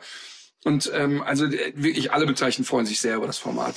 Und wir haben ja auch immer eine kleine Trainingseinheit immer dabei. In dem Fall äh, zeigt Ellen noch so ein paar, also das sind natürlich lauter ExpertInnen in den Tierheimen, ist ja klar, aber es ist ja immer auch ganz gut, wenn man mal jemanden auf den Fall gucken lässt, der den nicht jeden Tag vor der Nase hat. Und äh, ich glaube, das war dann auch schon eine Bereicherung, dass Ellen nochmal geholfen hat, ähm, Leinenführungstraining äh, aufzubauen bei einem Hund, der erstmal sehr rüpelig daherkommt, aber im Grunde doch sehr sensibel ist. Und ähm, ja, was es da so zu beachten gibt, also es gibt auch immer eine kleine Trainingseinheit. Und ähm, apropos Scheiße auslöffeln, ich habe jetzt bestimmt hundertmal zugeschickt bekommen, du bestimmt auch die Dokumentation, die unter anderem auch Robert Mark Lehmann zu verantworten hat über die Nutztierhaltung in Deutschland. Mhm. Ich habe sie noch nicht geguckt. Ich werde das tun. Ähm, und ähm, kann mich kann mir natürlich schon ungefähr vorstellen, worum es geht und was dabei rauskommt und wie man sich hinterher fühlt. Ich werde mir das ansehen und äh, dann in einer der nächsten Folgen darüber sprechen. Ja, Sophie, hast du einen Tipp des Tages mitgebracht? Hm, tatsächlich würde ich mit einem Zitat reingehen. ähm, Und zwar, äh, die einzige Konstante im Leben ist die Veränderung. Ich, äh, mein Tipp des Tages ist, äh, dass man sich immer mal wieder aus der eigenen Komfortzone bewegen sollte und sich in Situationen bringen sollte, die man vielleicht äh, so nicht freiwillig wählen würde. Sei es jetzt zum Beispiel mal jemand Fremdes anquatschen oder sonstiges, das fällt ja manchen schon schwer. Es geht ein bisschen darum, dass im Leben ja immer mal wieder Sachen sich verändern, das kann man ja gar nicht verhindern. Und wenn man sich einfach ein bisschen dran gewöhnt, dass das so ist und sich selber auch immer mal wieder quasi latent stresst mit mhm. neuen Situationen, dann vielleicht auf äh, lebensverändernde Sachen ein bisschen weniger stark reagiert. Und das machen wir mit unseren Hunden ja eigentlich auch. Also zum Beispiel im Welpenalter, dass wir den Hunden beibringen, was weiß ich, Zug zu fahren oder so. Und auch bei den erwachsenen Hunden sollte man damit halt nicht aufhören, da man mit denen ja vielleicht mal in Urlaub gehen möchte. Und das sind immer wieder neue Situationen. Und wenn die Hunde einfach aufgehört haben, neue Dinge zu lernen, neue Untergründe, neue Geräusche und so weiter, dann fällt den Leuten dann auch äh, schnell auf, dass sie das vielleicht hätten tun sollen. Also mein Tipp ist, ähm, das sowohl bei sich selbst mal zu machen, aber auch beim Hund nicht zu vergessen, dass das nicht nur im Welpenalter so sein sollte. Kannst du den Satz nochmal lesen? Mm, die einzige Konstante im Leben ist die Veränderung. Äh, weißt du, und weißt du, was die Konstante in diesem Podcast ist? Alle Gäste sagen kluge Sachen, Katharina gibt kluge Tipps und jetzt komme ich mit meinem Tipp des Tages wieder mit so einem profanen Mist aus der Höhle. Das ist doch wirklich, also, also das sagt schon ein bisschen auch über mein schlichtes Gemüt aus. Und zwar habe ich zwei Tipps. Der eine ist ein sehr egoistischer Tipp, der aber jetzt gerade einen Anlass hat, weil ich auf der Reise hierher war ich auf einem Rastplatz und das war ganz lustige Begegnung. Älterer Herr, Minimum 80, steht neben mir an der Kasse und sagt, ich möchte mal Danke sagen. Und dann sage ich, was heißt das Danke, wofür? Ja, seit Jahren retten Sie mein Weihnachten. Und ich habe was, will er denn? Und dann sagt er, er würde sich das Weihnachten total einfach machen. Er würde einfach jedes Jahr Weihnachten seiner Frau Tourtickets oder irgendwelche Bücher von mir kaufen. Sagt er, mega. Müsste also nicht, müsste nicht mehr suchen und gar nichts. Sagt er, ich wäre wär immer der Held. Alle wissen schon, alles cool. Also, äh, an die Jungs da draußen, das einfachste auf der Welt ist, Tourtickets kaufen, seid da durch. Aber mein eigentlicher Tipp des Tages ist, ich habe ähm, gestern Nacht äh, wie so selten sehr schlecht geschlafen hm. und äh, auch so, dass ich, dass die Wälzerei nichts mehr gebracht hat und dann bin ich aufgestanden und habe äh, in den Tiefen meines äh, Laptops alte Alf-Folgen gefunden. Ah. Und es ist wirklich, manchmal guckt man ja so Sachen von früher und denkt, hä, ehrlich, das fand ich mal gut. Mhm. Und dann habe ich die ersten acht Folgen von Alf geguckt. Und das war so witzig. Und vielleicht, ich bin auch wirklich ein sehr schlichtes, kindliches Gemüt. Aber ich habe mich wie doof einfach darüber gefreut. Ähm, und kann es wirklich nur jedem raten, äh, nochmal die Alf-Folgen zu gucken und auch den eigenen Kindern Alf schmackhaft zu machen. Absolut. Und zwar nicht nur, weil er Katzen frisst. Er will ja, er darf ja nie. Er hat, er, er, deswegen frisst er Pizza. Er würde gerne, aber äh, das kann ich wirklich nur unterschreiben. Wir haben das vor, ich weiß nicht, wahrscheinlich einem halben Jahr nochmal neu entdeckt und man muss wirklich sagen, die sind gut gealtert. Man kann das immer noch genauso gut gucken. Es ist immer noch sehr, sehr witzig. Das ist nicht bei allen Sachen so. Ich habe ja hier nee. schon gesagt, Catweasel, ich habe das geliebt und es ist wirklich gequillte Scheiße, kann man nicht mehr aushalten. Aber deshalb sage ich ja immer, wenn ich eines Tages Patrick Bach treffe, werfe ich mich in Staub und äh, der die Serien Silas und ähm, äh, Jack Holborn und so, das waren ja so tolle Weihnachtsserien. Und die haben auch bei meinen Kindern funktioniert. Also die haben echt, echt funktioniert. Und Silas könnte ich mir hundertmal angucken, finde ich immer noch toll. Aber äh, ich komme mit einer schlichten Sache, Alf. Ey, das Gut. ist so unangenehm. Die Frauen hier wieder schlaues Zeug. Du verlässt dich halt auf ja. uns. Ich kann mich bei der Alf-Sache absolut anschließen. Die, wahrscheinlich die Sophie sind im Alter, die weiß gar nicht, wer Alf ist, ne? Ja, ich bin da raus. Ja, ja, ist ein Astronaut. War ein Astronaut. Äh, war der, war der erste Grieche, der den Mond betreten hat. Ja, der, der war komplett blau, ne? Richtig, genau, der blaue Alf. Richtig. Ja. Ja, dann. So, ähm, jetzt geht's an die Musik. Ähm, da, vielleicht halten wir Katharins Folter, Katharinas Folter zuerst aus. Äh, es ist ausnahmsweise Deutschrap und zwar von Absilon, der ähm, Kind äh, sogenannter GastarbeiterInnen ist und ganz oft auch dieses Thema in seinen Songs erzählt und es ist ein wirklich un unglaublich schönes Lied, äh, was seinem äh, Vater gewidmet ist. Es ist auch traurig und es handelt auch von Schwierigkeiten, aber es ist wirklich ähm, besonders schön und man muss sich unbedingt das Video dazu angucken. Sein Vater tritt dann nämlich auch auf und im Grunde ist das alles nur eine Einstellung. Sein Vater äh, rasiert ihn. Ich glaube, das schaue ich nicht. Das heißt Baba von Absilon. Guck's dir an. Wie, wie heißt das Lied? Baba. Oh Mann, ey, jetzt habe ich jetzt schon Schiss. Oh. Ja, du wirst auf jeden Fall. Ich weiß nicht, ob es gut ist, wenn ich das höre heute. Okay, Sophie. Äh, ich habe vor nicht allzu langer Zeit mal wieder eine alte Serie geguckt, und zwar Gilmore Girls. Das hat mich mal wieder an meine Jugend erinnert. Mhm. ich habe auch jede einfach, Folge bestimmt fünfmal geguckt. Ich liebe es ja und äh, ich mag das Intro-Lied so sehr von äh, Carol King und das heißt Where You Lead und ich finde es einfach so schön und äh, wünsche jedem, dass er jemanden hat, wenn man den anruft, der dann dasteht. Also das Lied, das ähm, kann ich rauf und runter hören und immer mitsingen. Mhm. Finde ich super. Die Gilmore Girls haben so ein tiefsinniges Intro-Lied. Ja, nicht auf den ersten Blick äh, so vielleicht, aber das ist auf jeden Fall eine super Serie. Hm. Ach krass, habe ich keine anderthalb Folgen gesehen.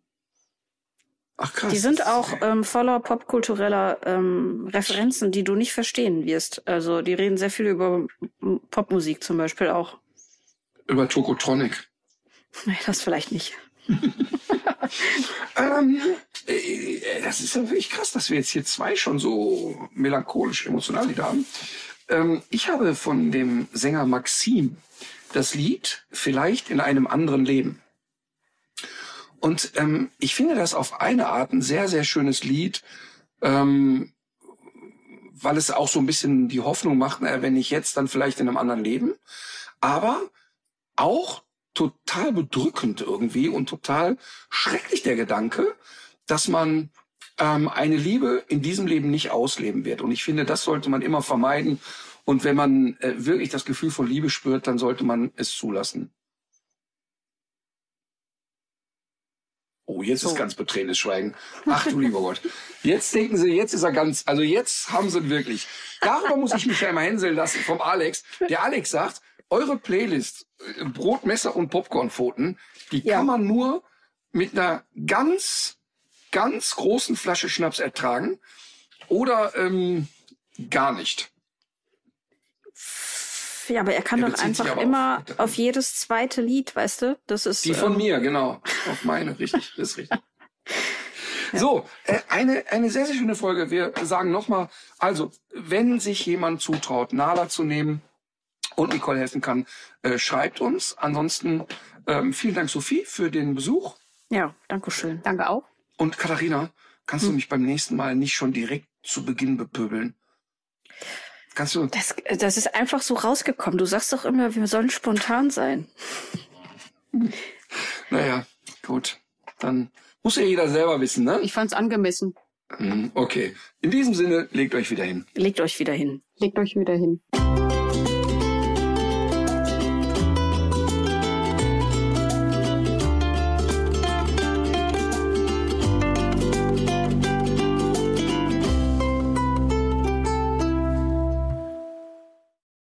Dieser Podcast ist eine Produktion der Audio Alliance.